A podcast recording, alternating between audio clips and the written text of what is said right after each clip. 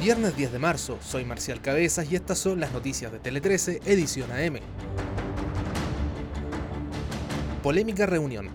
Tras el telefonazo de la diputada May Torsini a Carabineros, el exjugador Jorge Valdivia sostuvo una reunión con tres generales de la institución con los cuales se tomó fotografías. Producto de lo anterior, el general subdirector de Carabineros, Marcelo Araya, explicó el motivo de la reunión y sostuvo que el objetivo era darle a conocer a Valdivia los cursos de acción que iban a tomar sobre el mediático caso. Araya fue enfático en señalar que nunca hubo una intervención de Carabineros y que no se solicitó intervenir en el procedimiento. Respuesta a las ISAPRES.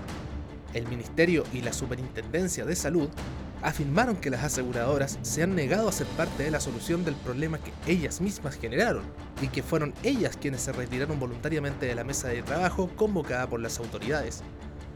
Desde el Ejecutivo, llamaron a las empresas a poner a los afiliados en el centro de la solución y cumplir con el fallo de la Corte Suprema. Asalto en el aeropuerto.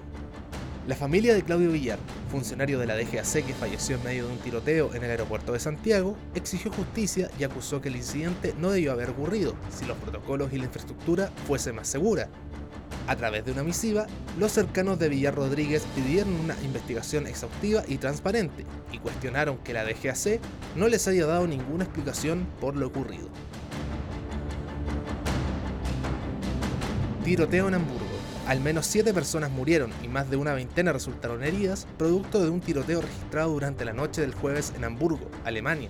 Se trata de un incidente armado en el que uno o más desconocidos dispararon contra personas en una iglesia, que dejó siete víctimas fatales. Los heridos en tanto fueron de diversa gravedad, dado que siete fueron reportados como graves y otros 17 con lesiones leves. Sufren los chilenos. Claudio Bravo y Manuel Pellegrini lo pasaron mal en el partido de ida de octavos de final de la Europa League, luego de caer por 4-1 ante el Manchester United. Pese a que el entrenador del Real Betis decidió darle la titularidad al meta chileno tras su destacado partido ante el Real Madrid, poco pudo hacer ante la contundencia de los Diablos Rojos.